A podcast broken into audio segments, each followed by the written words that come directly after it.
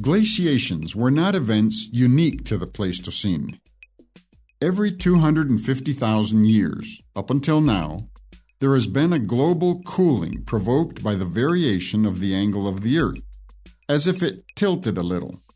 And as that movement occurs, there is a smaller angle of the solar rays that strike the Earth's surface. In the Pleistocene, there were several glaciations followed by periods of warm climate known as interglacier periods. During the glaciations, the level of the seas lowered, and during the interglacier periods, it rose.